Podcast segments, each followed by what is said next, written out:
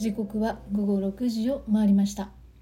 こんばんは。七種のビバ世界遺産始まります。この配信は毎日一つ世界遺産とその世界遺産からイメージする世界遺産言葉を私七種が勝手に紹介する番組です。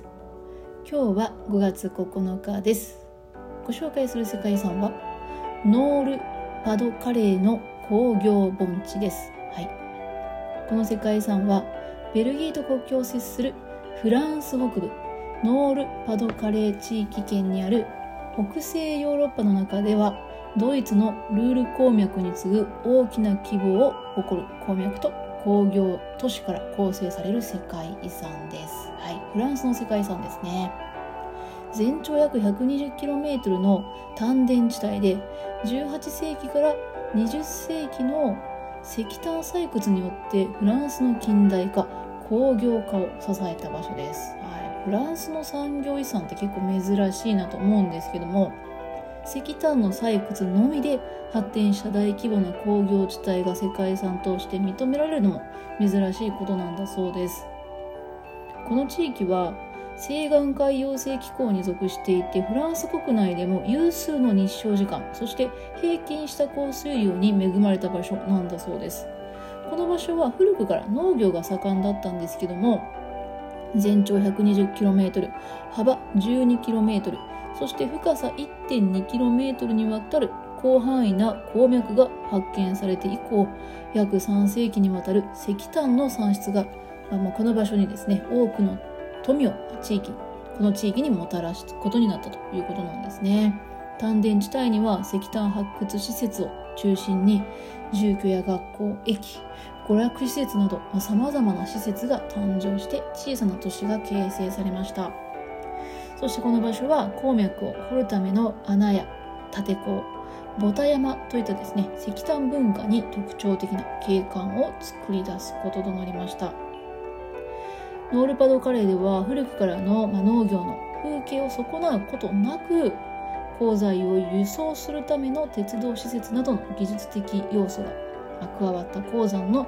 特徴、まあ、そういった風景がですね、えー、素晴らしい景観を見せるということなんだそうですが、えー、見どころいくつか紹介したいと思います。まずはルバルド炭鉱歴史センター。えー、この地方の炭鉱の歴史について詳しく学べる場所で、えー、この施設には工業博物館とリソースセンター科学エネルギー文化センターなどが備わっていて、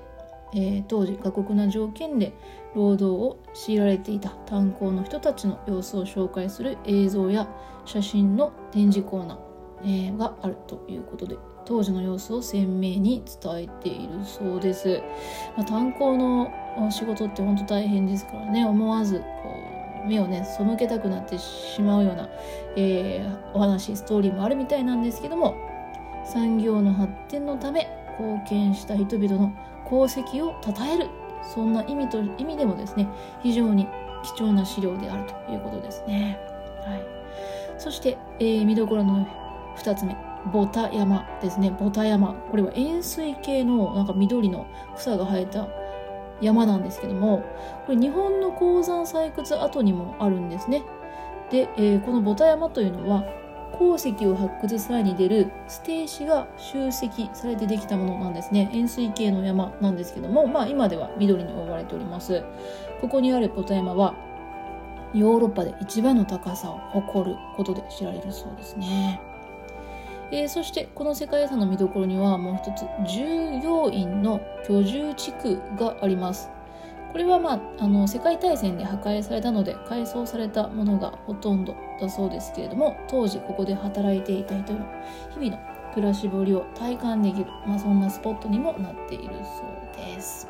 はい、ということで本日はフランスの世界遺産ノール・パド・カレーの工業盆地をご紹介しました、ね、フランスの近代化工業化を支えた場所ということで世界遺産言葉は支えるとしました。ちょっとシンプルすぎましたかね。